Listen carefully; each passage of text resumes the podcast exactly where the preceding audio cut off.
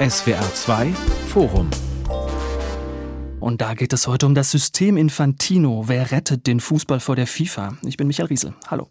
Manche nennen ihn einen Monarchen, andere einen Diktator. Fest steht, Gianni Infantino ist der mächtigste Mann im Weltfußball und er wird es aller Voraussicht nach auch bleiben. Wenn morgen die 211 Mitglieder des Weltfußballverbands FIFA bei ihrem Kongress in Kigali, der Hauptstadt von Ruanda, ihren neuen Präsidenten wählen, dann ist schon jetzt klar, es kann nur einen geben, eben Gianni Infantino. Andere Kandidaten treten gar nicht erst an. Und das, obwohl Infantino gerade bei uns in Europa heftig kritisiert wird für sein selbstherrliches Auftreten, seine Ignoranz der Menschenrechte, seinen Kuschelkurs gegenüber Autokraten. Der Traum von einem anderen, einem besseren Fußball erscheitert am System Infantino wie zuvor am System Blatter. Die FIFA einfach unreformierbar, Infantino einfach unantastbar. Das ist der Eindruck und ob der stimmt, darüber wollen wir reden in diesem SWR2 Forum mit dem Chefredakteur des Fußballmagazins Elf Freunde, Philipp Köster, mit Professor Dr. Jürgen Mittag, Leiter des Instituts für europäische Sportentwicklung und Freizeitforschung an der Deutschen Sporthochschule Köln und mit dem Sportjournalisten Thomas Kistner von der Süddeutschen Zeitung. Herr Kistner, bei seiner letzten Wiederwahl als FIFA-Präsident vor vier Jahren wurde Gianni Infantino per Applaus im Amt bestätigt. Eine feierliche Zeremonie, eine Art Krönungsmesse.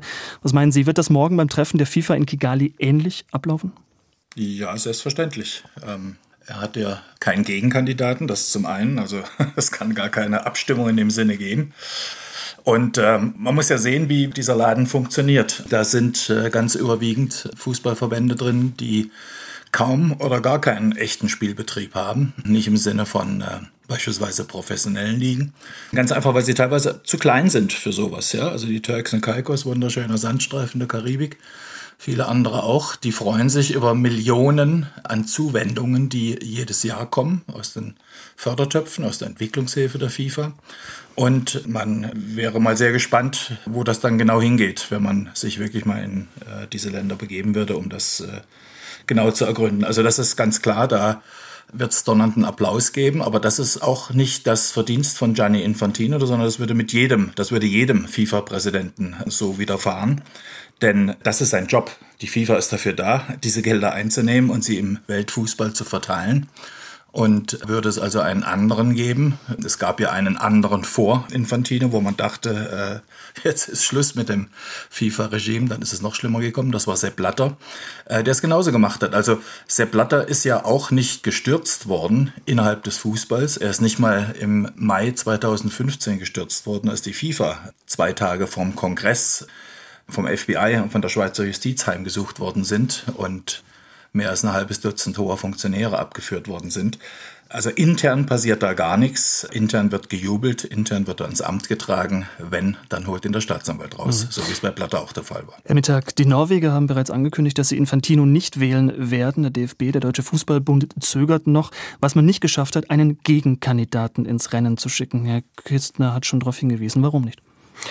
Nun, man muss sagen, dass die Machtinstrumente der Exekutive im Rahmen der FIFA doch extrem ausgeprägt sind und Machtinstrumente sind vor allen Dingen Geld. Die FIFA schüttet jährlich entsprechende Summen aus. Das sind mittlerweile so anderthalb Millionen Dollar. Und mit diesem Geld bekommt man im Regelfall eine große Unterstützung in all den Ländern, in denen es keine großen Fußballverbände gibt, wie in Frankreich, Deutschland oder auch Brasilien, Argentinien, sondern in den kleineren Ländern. Die freuen sich darüber. Das ist ein System, was Sepp Blatter eigentlich sehr gut entwickelt hat. Blatter, der zunächst Chef des Fußballentwicklungsprogramms gewesen ist, bevor er Generalsekretär wurde, bevor er FIFA-Chef wurde. Und in diesem Rahmen haben sich sozusagen Strukturen zementiert, die sehr stark auf Loyalität und auf die Wahrung des Bestehenden ausgerichtet sind. Die UEFA und die CONMEBOL sind damit nicht unbedingt immer glücklich, weil sie ganz andere Interessen verfolgen, weil sie vor allen Dingen die ausufernde Intervention der FIFA in die nationalen und auch in die Kontinentalverbände hinein zurückweisen wollen. Und wenn es Opposition gibt, dann kommt die vor allen Dingen aus diesen beiden Konföderationen, aus der europäischen, der UEFA und aus der lateinamerikanischen oder südamerikanischen, der CONMEBOL. Die beiden zusammen haben aber gerade mal 65 Stimmen von den 211 Stimmen, die ähm, Kongress eine Stimme oder ein Verband hat eine Stimme, die zu vergeben sind. Und damit kann man nur begrenzt Opposition aufbauen, beziehungsweise Opposition erfolgreich durchsetzen. Wenn man dabei noch berücksichtigt, dass auch nicht alle südamerikanischen und alle UEFA-Verbände letztendlich äh, in vollständiger Opposition gegenüber Infantino stehen. Und das ist letztendlich das Problem. Man hat nur eine begrenzte Unterstützung im Rahmen der Infantino-Gegner und selbst diejenigen, die sich gegen ihn aussprechen, sind letztendlich nur begrenzt bereit. Man hat das auch bei der Debatte über die Binde gesehen, das nachher bis zur letzten Konsequenz auszutragen. Also es müsste eine weitaus stärker konzertierte Opposition geben und es müsste auch eine etwas größere Bereitschaft geben, sich gegenüber den bisherigen Machthabern zu behaupten. Das ist aber nicht mit Erfolg geschehen und wird absehbar, Thomas Kisten hat es angedeutet, auch nicht so schnell passieren. Hm, Herr Köstner, seit sieben Jahren ist Infantino jetzt Präsident der FIFA. Sein Vorgänger, der Name ist schon häufiger gefallen, Sepp Blatter, stand 18 Jahre lang an der Spitze des Weltverbands. Danach hat man die Amtszeit der Präsidenten sicherheitshalber auf zwölf Jahre begrenzt. Jetzt scheint es so, dass Infantino versucht, sich jetzt schon um diese Begrenzung herumzumogeln. So mächtig Infantino ist, so unangefochten er über die FIFA regiert. Wird aus ihm ein zweiter Blatter, ein ewiger Präsident? Scheint ja zumindest fest davon ähm, überzeugt zu sein, dass er unbedingt noch eine weitere Amtszeit anstreben soll, weil ja die ganz erste, also als Nachfolge ja nur verkürzt war auf drei Jahre. Was für mich klar ist, ist, dass natürlich er an diesen Fleischtöpfen bleiben will. Er ist quasi, ja, gerade im Zenit seines Schaffens und im Zenit seiner Macht. Klar ist aber auch, äh, dass die kritischen Stimmen nicht weniger werden. Er wird sich sicherlich vielleicht nicht unbedingt gegenüber den anderen Mitgliedsverbänden der FIFA rechtfertigen müssen, aber gegenüber der Öffentlichkeit. Ich glaube, dass man sehr viel stärker den Fokus, wenn es überhaupt eine Opposition zu Infantino geben kann, auf andere Player in diesem Spiel richten muss. Äh, es muss einen Aufschrei der Sponsoren geben. Ich frage mich, wie lange sich eigentlich die großen Sponsoren, insbesondere der Weltmeisterschaften, dieses Theater eigentlich noch anschauen wollen. Wir hatten im Vorfeld der WM äh, in Katar sehr, sehr viele Gespräche mit Sponsoren, wo man den Eindruck hatte, die sind sehr, sehr unglücklich mit dieser Entwicklung, wissen gar nicht, wie sie diese Weltmeisterschaften eigentlich noch so richtig verkaufen sollen. Insofern glaube ich, dass wenn es überhaupt eine Opposition geben wird, die nicht aus diesen Landesverbänden kommen oder aus den Kontinentalverbänden, sondern eher aus der Öffentlichkeit, aus der Politik, äh, aus der Wirtschaft, äh, dort, wo auch sehr, sehr viel Geld mit dem Fußball verdient wird. Insofern glaube ich, dass man, wenn man eine Machtfrage stellen will gegenüber Infantino, dann wird man die nicht äh, innerhalb der FIFA stellen müssen. Mhm, Mittag, und dennoch, Infantino ist ja mal mit einem ganz anderen Image gestartet, 2015, als die FIFA versunken ist in einem Sumpf aus Korruption. FIFA-Funktionäre Funktionäre in aller Öffentlichkeit verhaftet wurden. Da galt Infantino als Hoffnungsträger für viele, der aufräumt, Transparenz schafft. Was ist davon heute noch übrig?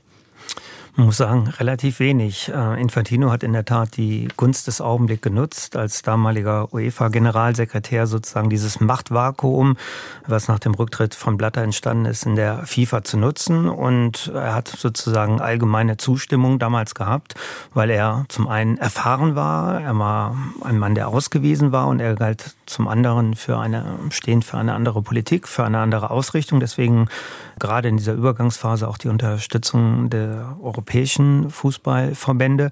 Und die großen Ambitionen und Erwartungen haben sich dann relativ schnell zerschlagen. Ein Kriterium, was sehr hoch gehalten worden ist, oder eine Erwartung, die sehr hoch gehalten worden ist, war, dass so etwas wie eine Good Governance in der FIFA Einzug erhält. So etwas wie ein System von Checks and Balances, von Kontrollen und Gegenkontrollen aber auch ein System, in dem gewisse normative, ethische Ansprüche verkörpert und dauerhaft implementiert werden. Es hat in der Tat einige Reformen gegeben. Das war sozusagen eine Folge des Bebens, ähm, das die FIFA im 2015 ereilt hat. Dazu gehört zum Beispiel die Amtszeitsbegrenzung. Dazu gehört aber auch ähm, die Veränderung des früheren FIFA-Exekutivkomitees, ein sehr kleines Gremium, was wesentliche Entscheidungen getroffen hat, wie vor allen Dingen die Vergabeentscheidung, die wir ja ja so kritisch begleitet haben bei Russland und Katar, die eben nun nicht mehr vom Exekutivkomitee getroffen wird, sondern vom Kongress getroffen wird. Und auch die Amtszeitbegrenzung, das sind Dinge, die lange Jahre immer wieder eingefordert worden sind, auch schon unter Blatter, aber nicht umgesetzt worden. Aber, und das ist wirklich das große Ausrufezeichen, was man hier setzen muss, Infantino hat vielen dieser Ansinnen auf Good Governance letztendlich die Spitze genommen und hat die Dinge zum Teil ins Gegenteil verkehrt. Zum Beispiel dann, wenn man eine Ethikkommission eigenmächtig auflöst und die Ansprüche und die Kriterien eben dann doch nicht so realisiert, wie sie ursprünglich gedacht gewesen sind. Ich würde es ganz gerne mal ein bisschen vom Kopf auf die Füße stellen. Ähm, alles, was äh, gerade gesagt wurde, würde ich selbstverständlich äh, unterstreichen. Vom Aufstand der Geldgeber bis hin zur Implementierung von wirklich ähm, wirkenden, effektiven ähm, Governance-Maßnahmen. Aber das ist, wenn man auf die Realität hinter diesem Geschäft schaut, alles naiv, sage ich mal. Weil es geht hier nur um, also nichts ist schlimmer in, die, in, in dem, was, was, was da abläuft, in diesen Spielen hinter den Kulissen, um die ähm, Macht im größten Unterhaltungssegment auf diesem Planeten. Das ist der Sport. Und im Sport ist es der Fußball. Fußball hat selbst die Olympischen Spiele mittlerweile weit abgehängt. Äh, also nicht so schädlicher und sinnloser als äh, Compliance und äh, dieser ganze Kram. Ich spreche jetzt mal aus Sicht der Fußballführungselite. Wir haben es ja gerade gesehen bei dem jüngsten Urteil vergangene Woche, dass äh, in der Schweiz äh, von der Schweizer Justiz, die in guten, in wesentlichen Teilen offenkundig Kumpels von Infantino sind. Wenn ich das kurz ergänzen darf, äh, das war ein, ein, ein, Urteil. Die Schweizer Justiz hat ein Ermittlungsverfahren gegen Infantino eingestellt. Da ging es um einen Flug mit einem Privatjet auf FIFA-Kosten.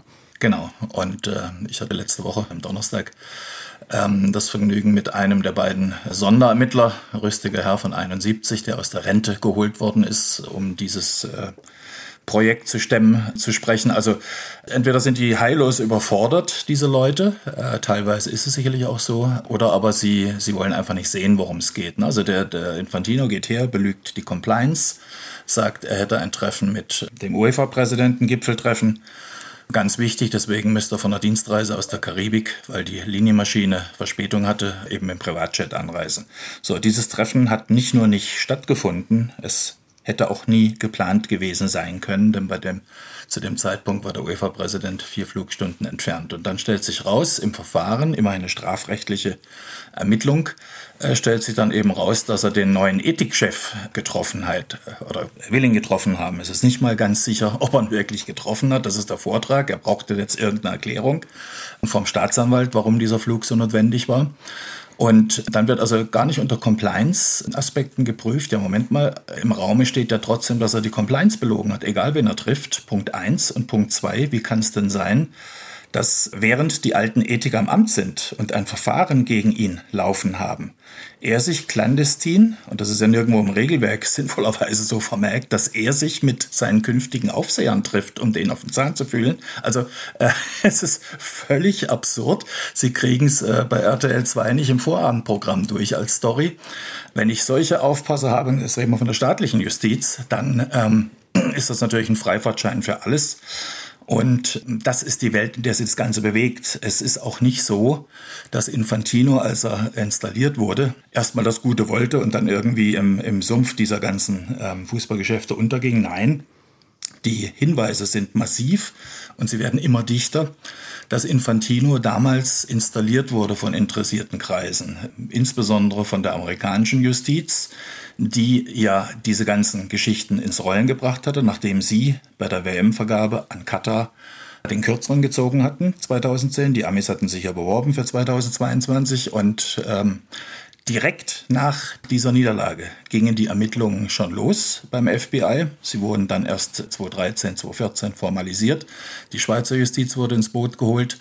Und alles, aber wirklich alles, was vorliegt und was immer mehr zutage tritt, äh, deutet darauf hin, dass das so aufgestellt worden ist. Infantino war kaum im Amt. Dann hat er erstmal den Bundesanwalt äh, zum ersten Geheimtreffen getroffen. Dann ist er nach Moskau geflogen. Dann ist er direkt nach Doha weiter.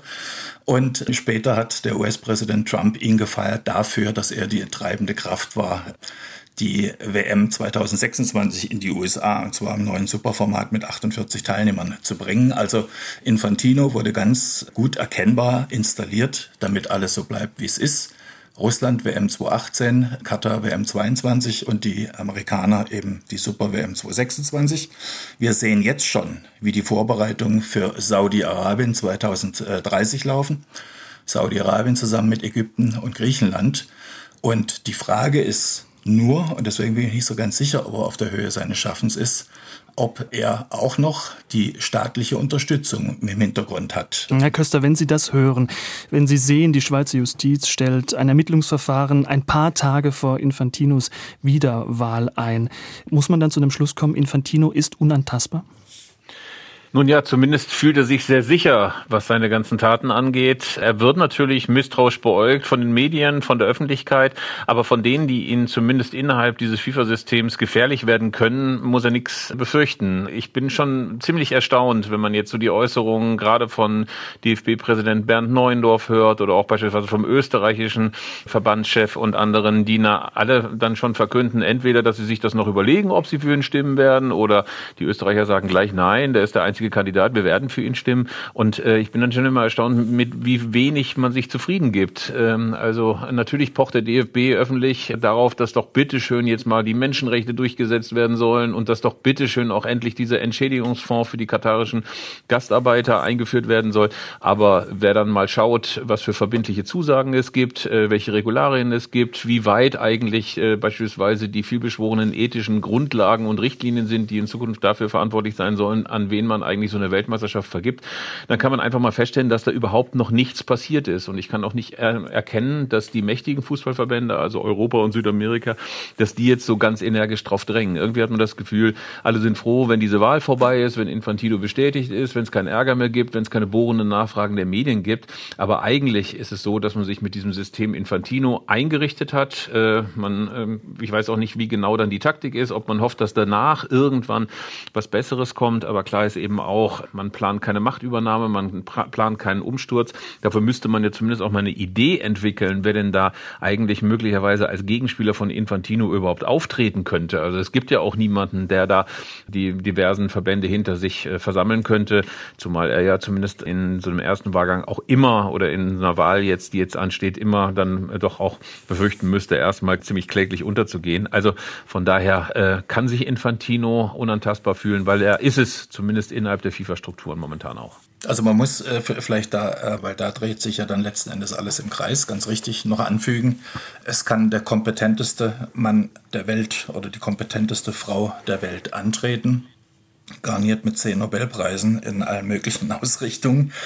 Wenn es dieser Person nicht gelingt, und wie soll es ihr gelingen, diese ganzen Klein- und Kleinststaaten zu überzeugen, dass es besser ist, wenn mit dieser integren Person der Weltfußball geführt wird, dann wird sie nicht gewählt. Schluss aus Punkt. Und eine integre Person müsste ja unter anderem auch dafür sorgen, dass ein Gleichgewicht, eine halbwegs angemessene Stimmverteilung in diesem Weltfußballparlament äh, vorgenommen wird. Ist es ein riesen Unterschied, ob ich auf einer Tropeninsel mit 20.000 Einwohnern einen Fußballverband führe oder ob ich einen deutschen Fußballbund mit 7,2 Millionen im Fußball organisierten Menschen führe.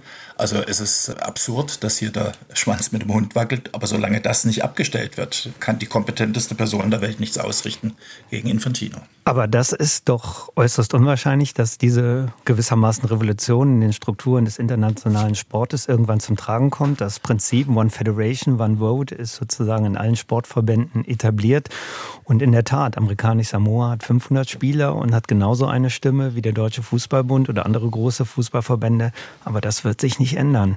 Und ich denke, wir müssen in der Tat die Situation schon fast über das Jahrzehnt hinaus sehen. 2031. Bis dahin scheint Infantino mehr oder weniger fest zementiert zu sein. Wir haben es gerade systematisch besprochen. Die Sponsoren sind bislang als kritische Stimme ausgefallen und sie werden es, je mehr die Sponsoren aus nicht unbedingt Demokratien kommen, auch weiterhin ausfallen.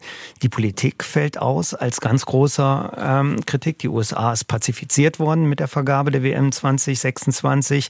Wenn man sieht, dass Thomas Bach und Gianni Infantino zum G20-Gipfel eingeladen worden sind, dort hofiert worden sind. Dann sieht man auch ähm, im vergangenen November, dann sieht man auch, dass hier wenig Opposition zu erwarten steht. Die Verbände leisten letztendlich auch keine Opposition. Wenn überhaupt, dann sind es partiell die Medien und so etwas wie die öffentliche Meinung. Aber wir haben auch im Zuge der Menschenrechtsdebatte bei der WM in Katar gesehen, dass das keine globale Debatte ist, sondern eine Debatte, die auf eine überschaubare Anzahl von westlichen Ländern ausgerichtet ist. Insofern würde ich die gerade schon zum Ausdruck gebrachte Skepsis teilen. Die Strukturen sind absehbar zementiert und es bedarf schon einiges, bis es zur größeren Änderung kommt und wahrscheinlich erst, wenn die Wahl eines nächsten FIFA-Präsidenten ansteht. Hm, der DFB wurde gerade schon angesprochen. Herr Mittag, Sie saßen neulich mit Bernd Neuendorf auf einem Podium, haben mit ihm diskutiert. Der wird morgen als neues Mitglied in den Rat der FIFA gewählt. Er hat angekündigt, dort Anträge zu stellen, Dinge zu hinterfragen. Eine Politik der kleinen Schritte hat er das genannt. Wie erfolgsversprechend ist das? Nun, es ist zumindest eine sehr pragmatisch realistische Politik. Zunächst muss er erstmal gewählt werden. Das kann er nicht in Fundamentalopposition oder es ist unwahrscheinlich, dass er das in Fundamentalopposition zu Infantino wird. Insofern bedarf es schon einer gewissen Einbindung in die bestehenden Strukturen und dann eben der Versuch, innerhalb der Strukturen einmal in der entsprechenden Funktion zu sein, die nächsten Schritte in die Wege zu leiten. Meines Erachtens bedarf es vor allen Dingen einer stärkeren Kooperation mit der Comebol. Wir hatten es eingangs schon angesprochen. Die beiden haben im vergangenen Jahr in London ein gemeinsames Büro eröffnet. Ähm, da bleibt abzuwarten, wie schlagkräftig die dort vorgesehene stärkere Absprache ist, wenn es so um so Dinge geht wie die fünftige Frequenz in der Fußball-Weltmeisterschaft stattfinden wird, die Rolle der Club-Weltmeisterschaften, die von der FIFA ja erheblich ausgeweitet wird und damit auch stark in die kontinentalen und nationalen Verbände eingreift.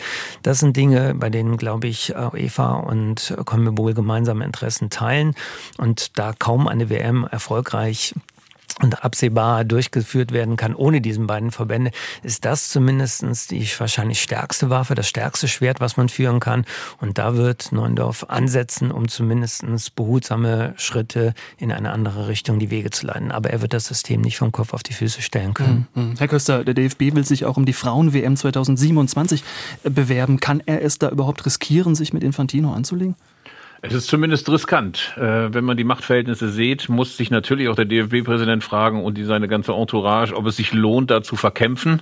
Und gleichzeitig geht es natürlich auch um Nuancen. Einerseits ist dieses Thema Frauen-WM ein ganz, ganz drängendes. Äh, man hat ja auch nochmal die Euro 2024 so vor der Brust, wo man natürlich insgesamt auch in der Weltfußballgemeinde irgendwie für gute Stimmung sorgen will. Man hat auch, glaube ich, aus diesem zumindest kommunikativen Desaster bei der WM 22 in Katar jetzt so eine Art künstliche künstliche Zurückhaltung sich offenbar noch mal so ein bisschen äh, auferlegt. Also ich vermute, einen offenen Machtkampf auf offener Bühne wird es ohnehin nicht geben.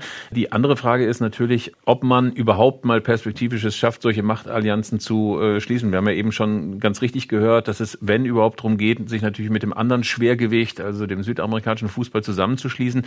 Man muss sich möglicherweise auch Verbündete außerhalb dieses FIFA-Konstrukts nochmal suchen, äh, wobei ähm, ich da, selbst wenn ich eben so optimistisch dahergeredet habe, durchaus den Pessimismus Journalismus von Kollegen Kistner teile, dass das auch ganz schön schwierig sein würde und dann wird. Ähm, von daher ähm, bin ich mir ziemlich sicher, dass wir zumindest in den nächsten Jahren keine Fundamentalopposition erleben werden. Das kann sich vielleicht ein Land wie Norwegen auch eher leisten. Aber die Frage ist natürlich auch schon, wie man weitermachen will. Ob man quasi weiter den Abnicker geben wird, wie das so in den letzten Jahren unselige Tradition des DFB war, oder ob man zumindest wieder ein bisschen ernst genommen werden wird. Also das ist quasi die große Aufgabe, vor der Bernd Neuendorf jetzt steht.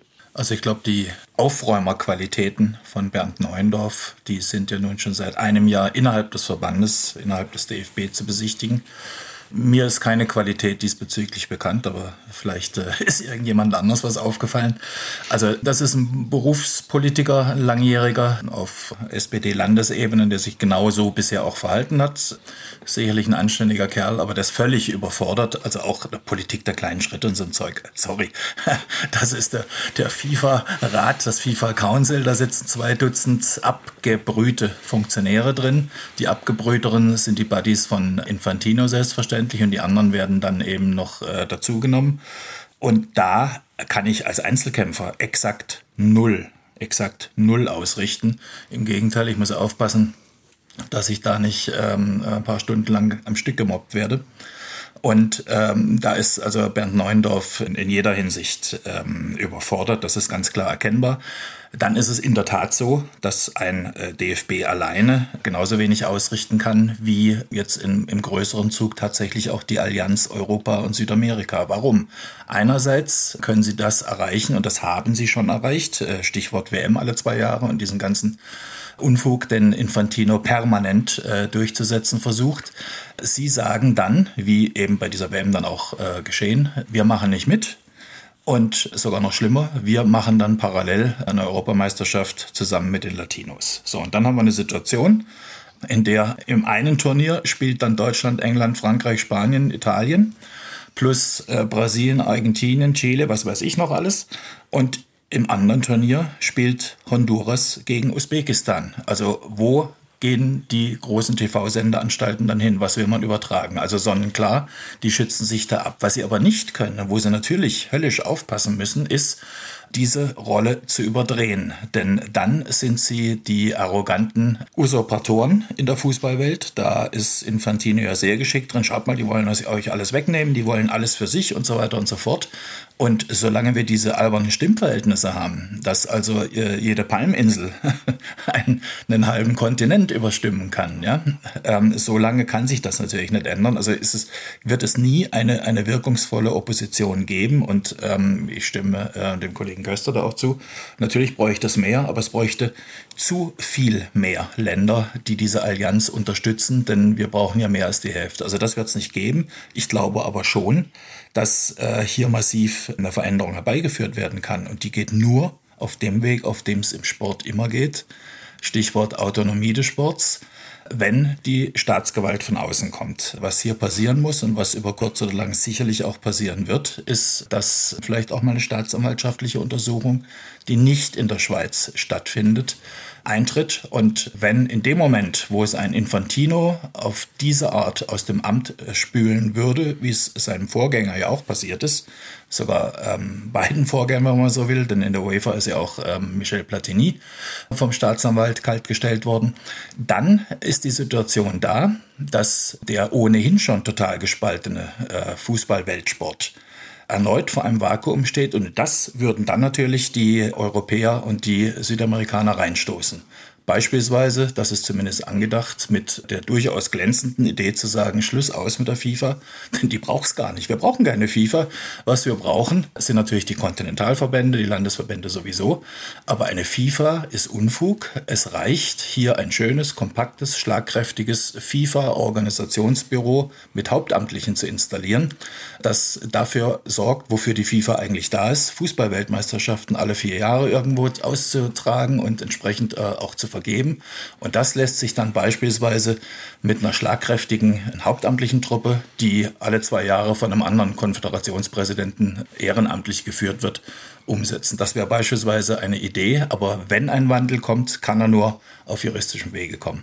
Das Szenario würde ich nicht teilen. Ähm, ich denke, das ist eine Zukunftsperspektive, die fiktiv denkbar wäre. Aber realistisch ist sie meines Erachtens nicht, da die Staaten nicht in der Form auf internationaler Ebene agieren, vor allen Dingen intervenieren können, wie es im nationalen Raum ist. Wir erleben in der Tat. Die Staaten nicht, Entschuldigung, die Staaten nicht. Äh, also das sind konkrete Planspiele bei der UEFA und auch bei CONMEBOL. Ja. Das würde dann aus dem System kommen, aber dafür brauchst du diesen Kahlschlag an der Spitze. Ja, aber der ist eben schwer von innen zu realisieren. Und man braucht eben, wie in dieser Situation 2015, Partner. Und damals war es eben die Fügung, dass die USA ob der Niederlage bei der Vergabe plus der Schweiz aus anderen Gründen, die eben auch willfährig bereit waren, ähm, hier gegen Blatter vorzugehen. Das sehe ich im Augenblick und äh, auch absehbar nicht, dass ähm, es diese Unterstützung von juristischer Seite, von politischer Seite gibt, gegenüber der FIFA in einem Maße vorzugehen, dass not, die notwendig wäre, um wirklich eine Strukturveränderung herbeizuführen. Wenn überhaupt etwas passiert, dann passiert das wahrscheinlich in der Tat durch die Strukturen der Europäischen Union. Wir müssen Erinnerung rufen, es läuft gegenwärtig ähm, das Super League-Verfahren, in dem ein spanischer Gerichtshof das Verfahren zur Vorabentscheidung nach Brüssel weitergegeben hat und dort eben gegenwärtig äh, geprüft wird, inwieweit die Klage gegenüber den Vereinen ausgesprochenen Strafe zulässig ist oder nicht zulässig war, womit letztendlich an der Frage des Ein-Verband-Prinzip gerüttelt wird. Da ist es wirklich so, dass es im Sport äh, prinzipiell nur einen Verband gibt geben darf, geben soll. Stichwort Selbstorganisation, Autonomie, aber auch ein Verbandsprinzip. Oder gibt es die Möglichkeit, auch Konkurrenzverbände zu etablieren? Aber das dürfte schwierig werden, denn dieses Urteil so wie es zumindest nach dem Votum des Generalanwaltes gegenwärtig im Raum steht. Das Gericht orientiert sich im Regelfall ähm, oder sehr eng zumindest an dem Votum des Generalanwaltes. Gibt es doch eine Tendenz, die bisherigen Strukturen weiter zu unterstützen und nicht komplett Market-Perspektiven den Raum zu öffnen, womit man dann auch nicht ohne weiteres eine konkurrierende Insta äh, Organisation installieren kann. Aber Sie sprechen jetzt vom Thema Super League, ne? Das ist richtig, aber wenn man Ihren Gedankenwagen weiterfolgt, könnte man ihn ja in der Form sozusagen auf die internationale Ebene als Konkurrenz Organisation weiterdenken? Nee, das, das, muss ich ganz kurz mhm. gerade rücken. Das ist dann ein Missverständnis. Nein.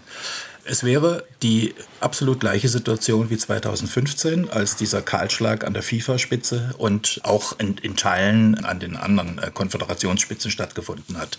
In Amerika, in Südamerika und in äh, Europa ja auch mit Platini. Dann ist das Vakuum ja intern da. Da braucht es keine Politik und da braucht es auch keine juristische Unterstützung. Denn intern sitzt man dann da und sagt, so Moment, der Präsident ist weg, was machen wir jetzt? Und dann kommen die Spitzenleute von UEFA, also Ceferin als UEFA-Präsident, ähm, Dominguez als äh, CONMEBOL-Präsident und die anderen, die ja natürlich jetzt ihren Capo verloren haben, die müssen sich das zumindest anhören, denn wir können jetzt sagen, machen wir halt einfach ohne Präsident weiter. Also was machen wir? Und dann kann das aufgestellt werden, dass man von innen heraus sagt, so Schluss aus es wird ja dann auch ein konkreter Schaden zu besichtigen sein. Da geht es ja auch darum, was hat er eigentlich getrieben, warum haben wir den jetzt plötzlich nicht mehr. Ja? Und diese Aufarbeitung mit massiver globaler medialer Begleitung, so wie wir es 2015 schon erlebt hatten, die wird dann erneut eintreten. Und in dieser Gesamtgemengelage da kann dann der Fußball, dann kann sich die FIFA als FIFA ohne Gründung eines anderen Verbandes kann die FIFA neu aufgestellt werden. Denn die FIFA, das sind diese Konföderationsverbände und wenn die sagen, okay, wir wandeln den Laden um, in irgend so eine, eine Institution, die für die WM zuständig ist. Wir haben ohnehin, Sie haben sie angesprochen, in jedem Kontinent andere, beispielsweise Arbeitsrechten, all diese Dinge. Die FIFA kann ja da gar nicht viel machen. Und äh, das Wichtigste, die Umverteilung, die Förderung des Weltfußballs, die wird weiter betrieben, die ist gesichert und die Veranstaltung der Fußballweltmeisterschaften auch. Also das Herr, kann dann von innen passieren. Herr Köster, Super League, das ist ein interessantes Stichwort, weil wir haben bisher über die Verantwortung der Sponsoren geredet, über die Verantwortung der Politik, der Verbände, aber noch nicht über die Fans. Die Super League ist ja ein Beispiel eines Großprojekts, das an einem Aufstand von unten gescheitert ist, zumindest vorerst gescheitert ist. Die Frage ist ja, kann sich der Durchschnitt Durchschnittsfan nach Jahrzehnten dunkler Machenschaften und Skandalen noch über die FIFA empören oder sind da viele einfach abgestumpft nach dem Motto, da ändert sich sowieso nichts? Also natürlich gibt es eine achselzuckende Haltung vieler Anhänger, die äh, diesem ganzen Treiben, diesem irren Gebaren sowohl der Spitzenvereine, aber auch der großen Verbände einfach nur noch ratlos zugucken und sagen, was hat das eigentlich mit mir und meinem Empfinden und meiner Beziehung zum Fußball zu tun? Ich bin durchaus gar nicht der Meinung, dass die Super League vor allem an den Fans gescheitert ist. Ich glaube, die paar protestierenden Anhänger äh, vor englischen oder italienischen Stadien, die hätte man schon ausgehalten, wenn es insgesamt eine äh, Möglichkeit gegeben hätte, diese League auch mit der UEFA oder zumindest gegen den Widerstand der UEFA durchzuziehen. Insofern würde ich die Macht oder den Einfluss der Anhänger da auch nicht überschätzen. Aber ich glaube, die Frage, die sich da natürlich stellt, ist, wohin das mit dem Weltfußball insgesamt geht. Und das wird möglicherweise dann auch die Antwort darauf geben, ob es möglicherweise doch dann auch die eine oder andere Option gibt, äh, juristisch gegen das Gebaren der FIFA vorzugeben. Ich glaube, dass der Weltfußball momentan an einer sehr, sehr interessanten Schwelle ist. Wir erleben ja seit, naja, äh, viele sagen ja seit 1992, also Gründung Champions League äh, und Gründung Premier League, aber das ging sicherlich, was das Thema WM angeht, schon ein bisschen früher los. Wir erleben, dass der Fußball selber begriffen hat, wie viel Geld er mit sich machen kann. Wir erleben auch quasi eine Phase des äh, vollkommenen Glücksrittertums, wo unendlich viele Leute einfach gucken, dass sie so ein bisschen was vom Kuchen abbekommen. Die Leidtragenden waren in vielerlei Hinsicht äh, die Anhänger, zunächst mal die Anhänger in den Stadien und später dann eben auch vom Fernseher. Und die Frage ist natürlich, ob das immer so weitergeht. Also ob es dieses höher, schneller, weiter und noch mehr Geld aus dem Fußball pressen, ob das weiter so funktionieren kann. Und einfach indem man eine globale Perspektive einnimmt und sagt, in Afrika und in Nordamerika und in Asien gibt es noch genügend Geld zu verdienen. Da können wir die Anhänger hierzulande auch ein bisschen vernachlässigen. Oder ob dieses System irgendwann mal auch ähm, von innen implodiert oder kollabiert. Also vor ein paar Jahren hätte ich auch noch gesagt, der Boom geht wahrscheinlich irgendwie endlos so weiter und es wird immer noch mal mehr TV-Rechte, noch mal mehr Gelder für die Clubs, noch mehr, mehr Geld für die Weltmeisterschaften geben. Aber wenn man sieht, wie skeptisch die Leute sind, wie entfremdet sich viele fühlen, dann bin ich zumindest sicher, dass es das eine oder andere Regulativ geben muss. Und äh, für mich ist ganz, ganz klar, dass das von der Politik kommen muss. Äh, es gibt äh, in England diesbezüglicher Bestrebungen, dass man gesagt hat, liebe Freunde, so wie ihr euch in den letzten Jahren äh, Manchester kapitalistisch benommen hat, so geht das nicht mehr weiter. Und ich glaube, dass die EU in Europa genau diese Regularien auch einziehen muss. Das werden keine Fans leisten können, das werden keine Anhänger und auch keine Medien leisten müssen, sondern das muss die Politik machen. Und ich sehe auch gar keinen Grund, warum das nicht passieren könnte. Also die EU beispielsweise hat ja bewiesen, dass sie vielen, vielen Wirtschaftszweigen durchaus äh, Ketten anlegen kann oder Regulative aufzwingen kann. Warum soll das im Fußball nicht passieren? Also so unantastbar wie die Verbände und auch wie die großen Spitzenvereine das gerade äh, suggerieren, so unantastbar ist der Fußball gar nicht. Aber die Antwort wäre darauf, die EU hat eben im engeren sportpolitischen Bereich keine Kompetenzen oder maximal ähm, koordinierende Möglichkeiten, aber nicht selber die Möglichkeit zu intervenieren. Wenn sie intervenieren kann, dann über das Wirtschaftsrecht, über die Möglichkeit Möglichkeiten des Binnenmarktes. Da besteht aber nur begrenzt ein Interesse, selbst proaktiv tätig zu werden. Das wird man zum Teil im Sportbereich, aber eben nicht unbedingt im auf den sportbezogenen Wirtschaftsbereich. Da müssen schon entsprechende Klagen eingehen und entsprechende Rahmenbedingungen geschaffen werden, damit es zu solchen Entwicklungen wie Bossmann oder wie jetzt unlängst eben der anhängende Super League-Fall kommt. Insofern ist das, glaube ich, auch eher ähm, ein weiter Weg und dass der britische Premier das ähm, als gewissermaßen mal Versuchsballon ähm, aufsteigen lässt, um äh, seine eigene Position zu stärken, ist, glaube ich, auch eher die Ausnahme. Also ich sehe es wirklich schwierig, naja, dass aber, die Nationalstaaten ähm, sich so abstimmen, dass wir im internationalen Rahmen eine Veränderung haben. Das mag also auf nationaler Ebene aber, funktionieren. Ja, ähm, ich glaube, man muss aber da zumindest mal äh, sich die Frage stellen, warum es überhaupt bisher zumindest als Anfang gar keine Positionierung gibt. Also ich habe mich zum Beispiel gewundert, nachdem ja das EU-Parlament zumindest doch mal ein sehr, sehr klares äh, Statement abgegeben hat und zumindest ja auch mal das, was früher immer als deutscher Sonderweg galt, quasi als Best-Practice-Modell für Europa klassifiziert hat, nämlich dieses 50 plus 1 Modell, also die Mitbestimmung der Mitglieder im Profifußball. Ich vermisse zum Beispiel auch von der Ampelkoalition eine diesbezügliche Positionierung. Es ist ja sehr, sehr schön, dass der SPD-Vorsitzende Klingbeil äh, mit einem Bayernschall durch die Gegend rennt und äh, sagt, er sei großer Fußballfan. Als Anwalt des Fußballvolkes habe ich ihn jetzt bisher nicht gehört. Ich glaube, dass es ganz, ganz wichtig ist, dass es als allererstes mal eine Art politische Positionierung geben müsste und einen gewissen politischen Willen, möglicherweise ja übers Wirtschaftsrecht und ja Jahr, hm, bisweilen auch über verschlungene politische Wege, dieses äh, Gebaren der Clubs einzugrenzen. Äh, klar, es gibt äh, Fallstricke, es gibt die Begrenzungen des EU-Rechts, aber dass man jetzt quasi sagen können, uns sind leider die Hände gebunden, da können wir gar nichts machen, weder auf nationaler noch auf europäischer Ebene, das sehe ich nicht. Aber da sind wir genau in der Situation, in dem eben unterschiedliche Traditionslinien, aber auch Interessen ähm, aufeinanderstoßen. Auf nationaler Ebene gilt eben nach wie vor zu einem guten Teil die Autonomie des Sports Sportes, die in Deutschland stark ausgeprägt ist, die sich gegenwärtig in der Tat etwas durchlöchert zeigt, weil wir zunehmend Interventionen, gerade von nationalstaatlicher Ebene, auf die verbandlichen Akteure sehen, was auch zusammenhängt mit der relativ schwachen Rolle ähm, des DOSB und auch des DFB in den vergangenen Jahren. Und auf der anderen Seite eben die Konstellation auf europäischer Ebene, in dem zwar ein durchaus sehr aktives Europäisches Parlament immer wieder Stellungen bezieht. Das haben sie schon 1978, als es gegen die WM in Argentinien ging. Und äh, dort hat man schon zu einem Boykott aufgerufen. Und seitdem durchzieht das sozusagen die Position des Europäischen Parlaments. Aber das Parlament in Europa ist ein vergleichsweise schwacher Akteur, wenn es um Entscheidungsrechte und Mitbestimmungsmöglichkeiten im Hinblick auf den europäischen Sport geht.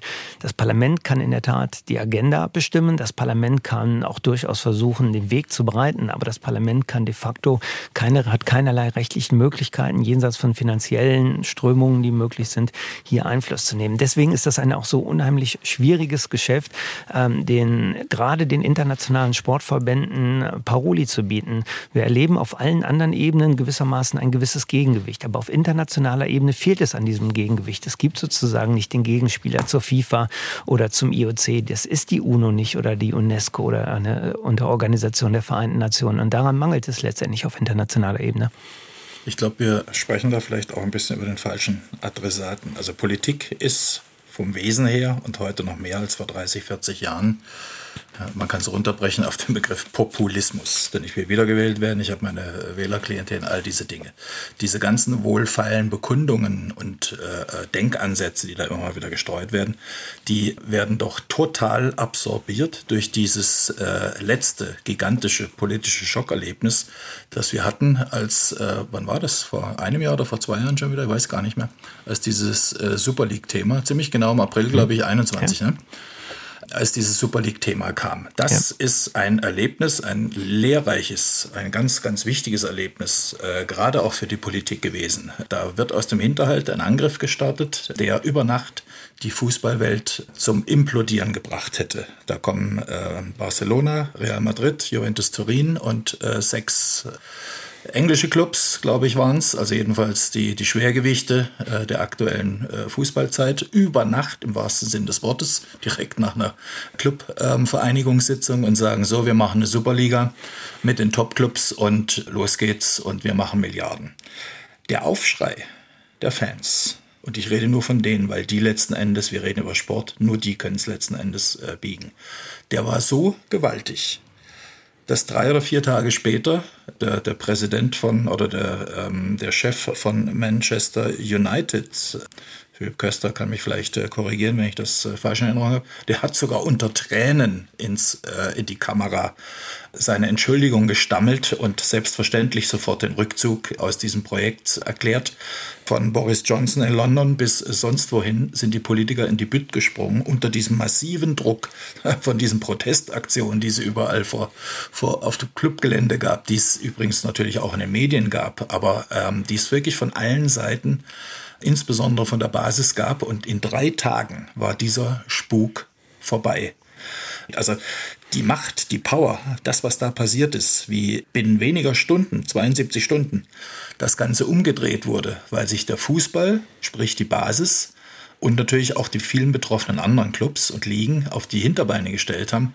Das ist ein Schockerlebnis für die Politik gewesen und da begebe ich mich nicht rein. Wenn ich da mal auf der falschen Seite stehe, dann bin ich für immer erledigt. Also da mache ich lieber freumelde Sprüche, so wie wir es auch gehabt hatten, beispielsweise im Vorfeld von Katar. Am Ende musste es die Nationalmannschaft ausbaden. Da, da, da stehen elf Mann auf dem Platz und halten sich die Hand vor Mund, nachdem zehn, zwölf Jahre lang deutsche Politiker nicht in der Lage waren, irgendwas äh, zu diesem Thema, irgendwas Sinnvolles beizutragen. So geht die Politik mit diesem Thema um. Es ist viel zu gefährlich, sich da als Politiker wirklich mit Profil reinzubegeben und wirklich was bewegen zu wollen. Ich würde dem zustimmen dahingehend, ähm, dass die sehr konzentrierte Aktion in der Tat dazu geführt hat, nicht alleine, aber wesentlich dazu beigetragen hat, die Super League zu beerdigen. Aber es wird einen weiteren Super League-Vorstoß geben. Er wird anders ankommen, er wird besser vorbereitet werden, er wird auch wahrscheinlich zu einem günstigeren Zeitpunkt kommen, als es beim vergangenen Mal der Fall war, als man gerade am Vorabend der Champions League Reformentscheidung, die ja sowieso schon in den großen Vereinen noch mehr Möglichkeiten eröffnet hat, genau diesen Vorstoß eingebracht hat. Also da sehe ich in der Tat ähm, nicht unbedingt das Ende der Fahnenstange erreicht, aber es wird äh, geschicktere Strategien geben. Was interessant allerdings ist, die Rolle der Fans ist nicht zu unterschätzen. Ich denke, das ist wirklich die große Produktivkraft, ähm, die sich auch zunehmend weiter organisiert, koordiniert auf europäischer Ebene zusammenschließt. Dem muss man wiederum aber auch entgegenhalten. Alle Überlegungen im Hinblick auf die WM WM in Katar größere Protest- oder Boykottinitiativen dauerhaft in die Wege zu leiten, waren letztendlich dann wiederum auch nicht erfolgreich oder auf Dauer gestellt. Man hat zwar die Öffentlichkeit, die öffentliche Meinung mobilisiert, das ja, aber in der Summe ist letztendlich relativ wenig möglich gewesen, wie gegenüber der FIFA, wie gegenüber Katar vorzugehen Das kann man nun alles sehr differenziert mit Pro und Contra sehen, aber in der Summe war es eine begrenzte Anzahl von Ländern, in denen eine begrenzte Anzahl von Akteuren hier tätig geworden ist. Und wenn man das in Globalmaßstäben sieht und die FIFA als internationalen Akteur sieht, dann ist das wahrscheinlich nicht ausreichend, um die bestehenden Machtstrukturen zu erodieren. Ich muss dazu sagen, ich halte diese, diesen wachsenden Einfluss der Anhänger für einen fußballkulturellen Mythos. Ähm, dem ist nicht so. Also ich kann nicht erkennen, wo eine stärkere Vernetzung von Anhängern stattfindet. Ich kann nicht erkennen, dass es eine Art auch vielleicht in politische Positionen gegossene äh, neue Einflussnahme der Anhänger gibt. Ich finde das warnende und bestürzende Beispiel, wie das anders läuft, ist Newcastle, äh, wo es einen neuen, doch zumindest menschenrechtlich sehr, sehr kritischen neuen Eigner gibt, wo die Leute, die sagen, Freunde, das geht so nicht und da geht unsere Identität flöten und dieser Inhaber verrät all die Werte, die wir eigentlich mit Newcastle United haben sollten. Es ist eine absolut verschwindende Minderheit, die dort äh, dagegen protestiert. Ich kann auch nicht erkennen, dass es Vernetzungen gibt. Also ich beobachte das ja nun wirklich schon seit äh, vielen, vielen Jahren, äh, weil wir natürlich auch mit anderen Magazinmachern aus dem europäischen Ausland im Kontakt sind. Ich kann nicht erkennen, dass da eine besondere Vernetzung und auch keine besondere äh, neue Bewusstseinsbildung von Anhängern stattfindet. Wenn wir Player in diesem Spiel haben, dann sind das nur sehr, sehr bedingt äh, europäisch oder sogar global vernetzte Anhänger. Das nehmen wir als Schlusswort in diesem SWR2 Forum. Das System Infantino, wer rettet den Fußball vor der FIFA? Das war heute unser Thema. Und ich bedanke mich bei meinen Gästen, dem Chefredakteur des Fußballmagazins Elf Freunde, Philipp Köster, dem Politikwissenschaftler Professor Dr. Jürgen Mittag von der Deutschen Sporthochschule in Köln und bei Thomas Kistner, Sportjournalist bei der Süddeutschen Zeitung. Mein Name ist Michael Riesel. Ich sage danke fürs Zuhören und machen Sie es gut.